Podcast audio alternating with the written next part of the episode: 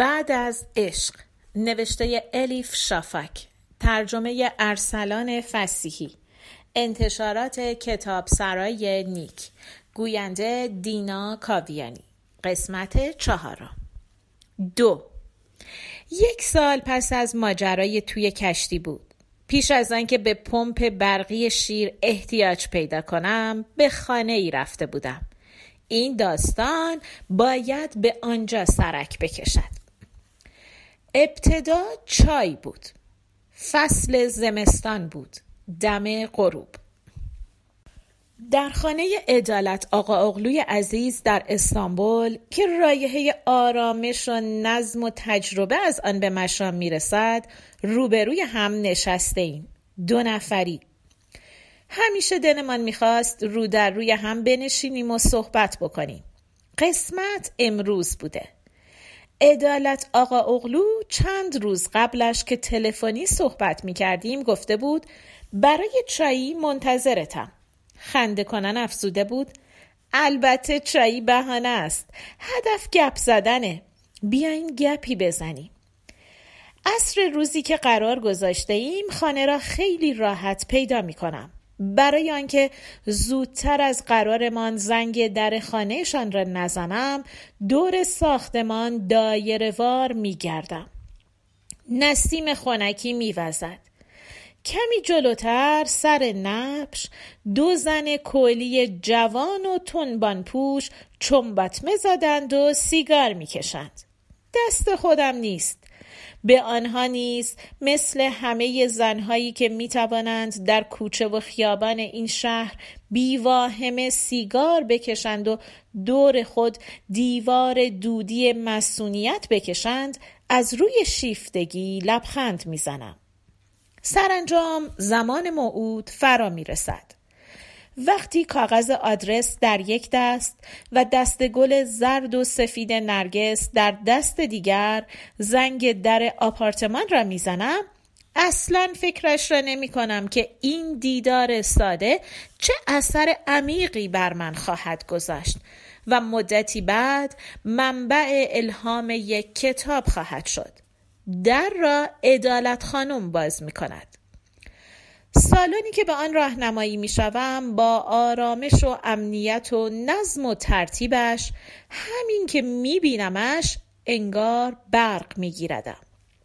ناگهان این فکر به ذهنم خطور می کند که درباره اینکه هر وسیله کجا قرار بگیرد تک به تک فکر شده و سال هاست که جای هیچ کدام عوض نشده. شاید فکرم درست باشد شاید هم نه. حس می کنم یک بار داخل تابلوی افتادم که هر جزءش به لحاظ هندسی با سایر اجزا تناسب دارد. من یک ضربه قلموام که دست نقاش سر خورده و صحون به تابلو اضافه کرده. نمی‌دانم دست و پایم را وجودم را کجا بگذارم. خودم را بیقرار روی اولین کاناپه دم دست میاندازم. اما در این وضعیت طوریم انگار رفتم و بالای اتاق نشستم. به دلم نمی نشیند پا می شوم و مبل روبرو را امتحان می کنم پنج شش ثانیه بعد می‌فهمم که آنجا هم راحت نیستم. یواش بلند می شوم و روی مبل بغلی می نشینم نگاه نگران ادالت خانوم که در این حیث و بیس ساکت و ثابت جلوم ایستاده مانع می شود که بار دیگر جایم را عوض کنم. همانجا که نشستم می نشینم. می گویم اینجا چقدر ساکته؟ ادالت خانم می گوید بله همینطوره. کمترین صدایی ناراحتم می‌کنه به نظر من موقع نوشتن باید سکوت کامل باشه و دوروبرت هیچ کسی نباشه. سکوت می کند و کنجکاوانه براندازم می کند بعد ادامه می دهد اما تا آنجا که فهمیدم شما اینطوری نیستید. توی راه می نویسید به نظرم عجیب میاد. زبانم نمی گردد که بگوید من برعکس شمایم. سکوت اذیتم می کند هرگاه اطرافم را سکوت فرا بگیرد صداهای ترک خورده یکی یکی از درونم سر برمیآورند گروه کری درونم حمل می کنم که اصلا نمی‌داند سکوت یعنی چه. بهش می‌گویم گروه کر صداهای درونم. گروه کر عجیب و غریبی است. اعضایش با هم ناسازگارند. راستش بیشترشان انکرالاسواتند. سکوت را نوعی اشاره می‌دانند و یک دفعه همه با هم شروع می کنند ور ور حرف زدن. حرف زدن کدام است؟ دار دار داد زدن. آن وقت است که از گوناگونی خودم می ترسم از چند پارگیم.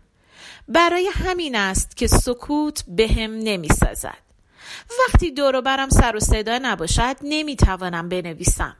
به همین خاطر موقع رمان نوشتن صدای رادیو را ضبط را تا آخر باز می کنم شاید به همین خاطر باشد که نمی‌توانم از دست آدم های بیاری که شیشه ماشینشان را باز می‌گذارند و با صدای بلند ضبط دوبس دوبس کنسرت می‌دهند خیلی عصبانی بشوم.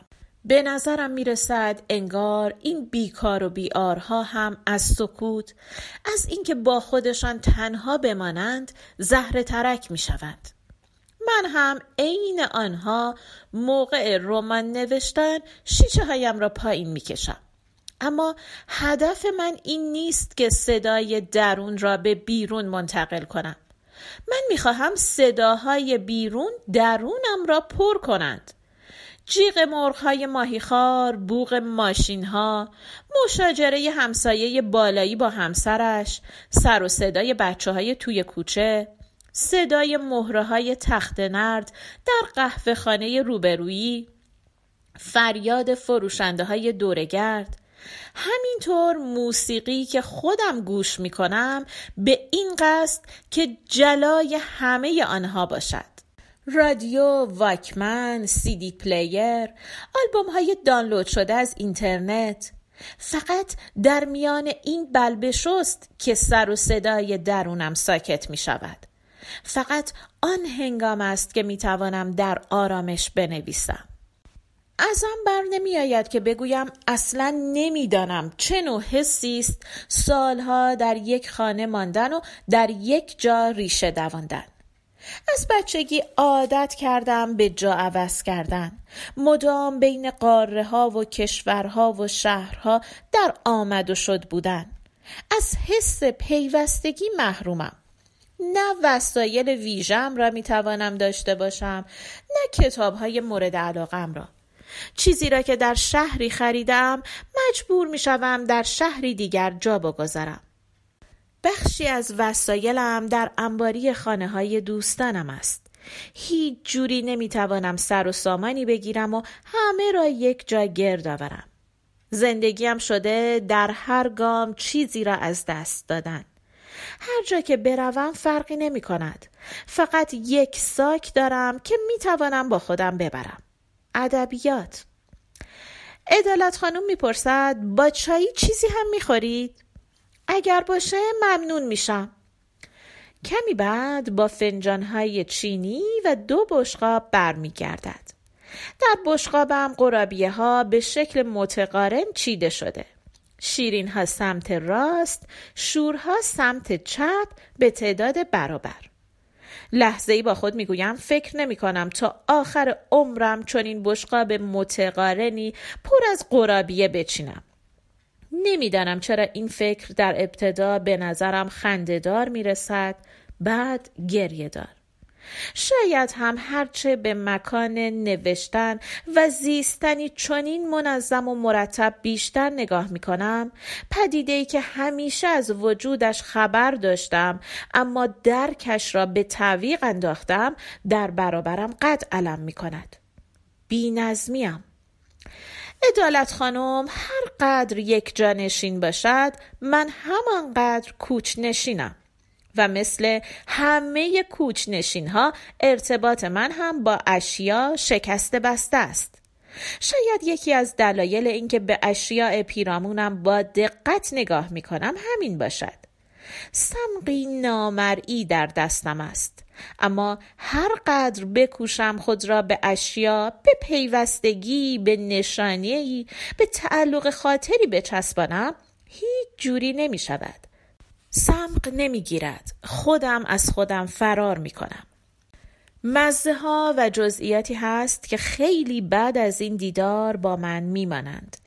اشیاء ظریف روی تاقچه ها سایه های شهر که بفهمی نفهمی از بیرون نشت می کنند و کلمه هایی که میانمان رد و بدل می شود حرف هایی که از کتاب هایی قرض گرفته ایم که نوشته ایم شاید هم از قصه هایی که ننوشته ایم کنار نویسنده که دوستش دارم و برایش احترام قائلم با بیم و امید نوک مبل نشستم کلمه ها را یکی یکی انتخاب می کنم و با احتیاط بر زبان می آورم.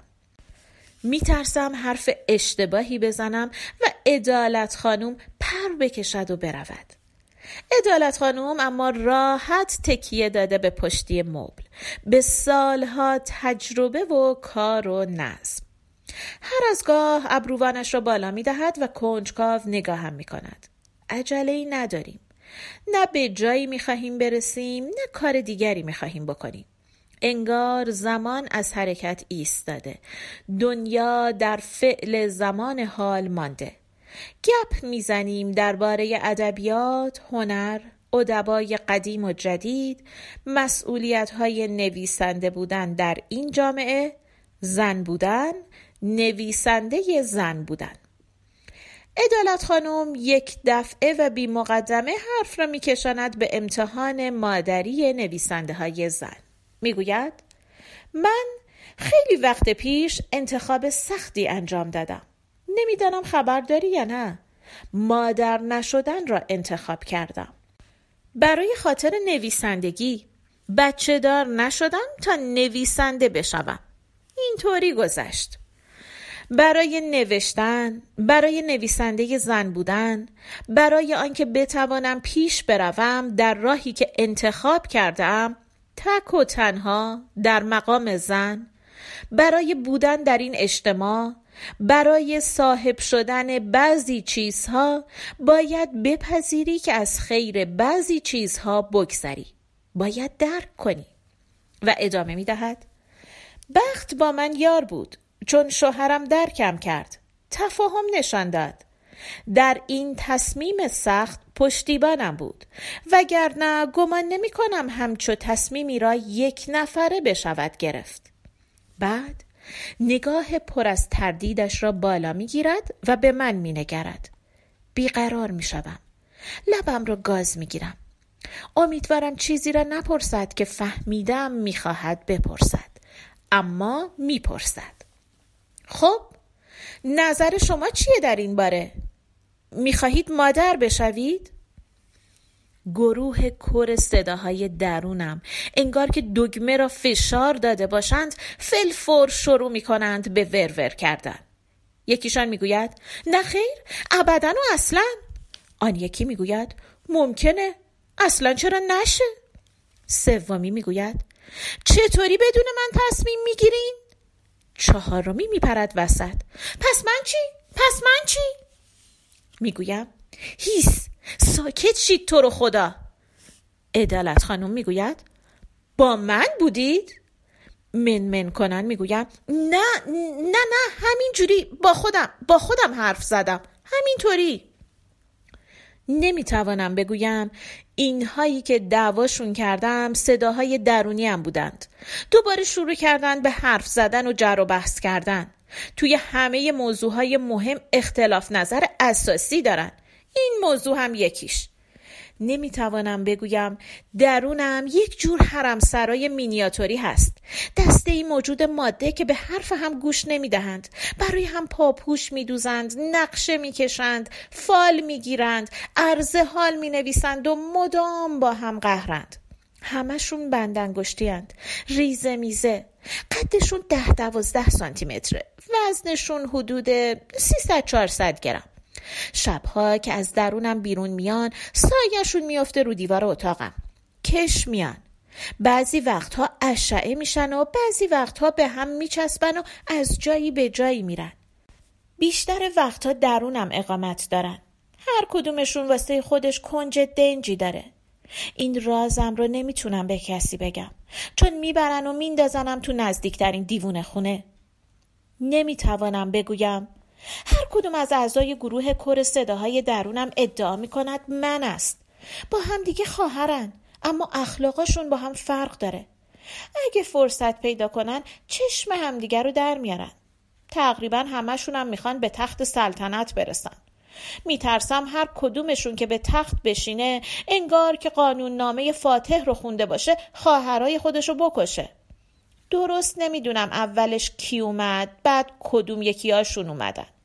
اگه بپرسید کدوم یکی از این زنهای بندنگشتی خواهر بزرگتر بقیه است نمی‌تونم جواب بدم. تنها چیزی که می‌دونم اینه که وضعیت از بچگیم همینطوری بوده. مثل گروه کر پادار زندگی می‌کنم. اگه الان شروع کنم شما رو با تک تک اینها آشنا بکنم تا شب طول می‌کشه این کار. اینها را نمی‌توانم بگویم. به جایش سوالی میپرانم و موضوع را عوض می‌کنم. به نظر شما اگر شکسپیر خواهری داشت که استعداد نویسندگی داشت یا فضولی هم چه خواهری داشت در کنار شوهر کردن و بچه داری نویسنده نمی‌شد؟ محمد فضولی شاعر معروف قرن دهم هجری اشعار ترکیش به ویژه مشهور است. پایان قسمت چهارم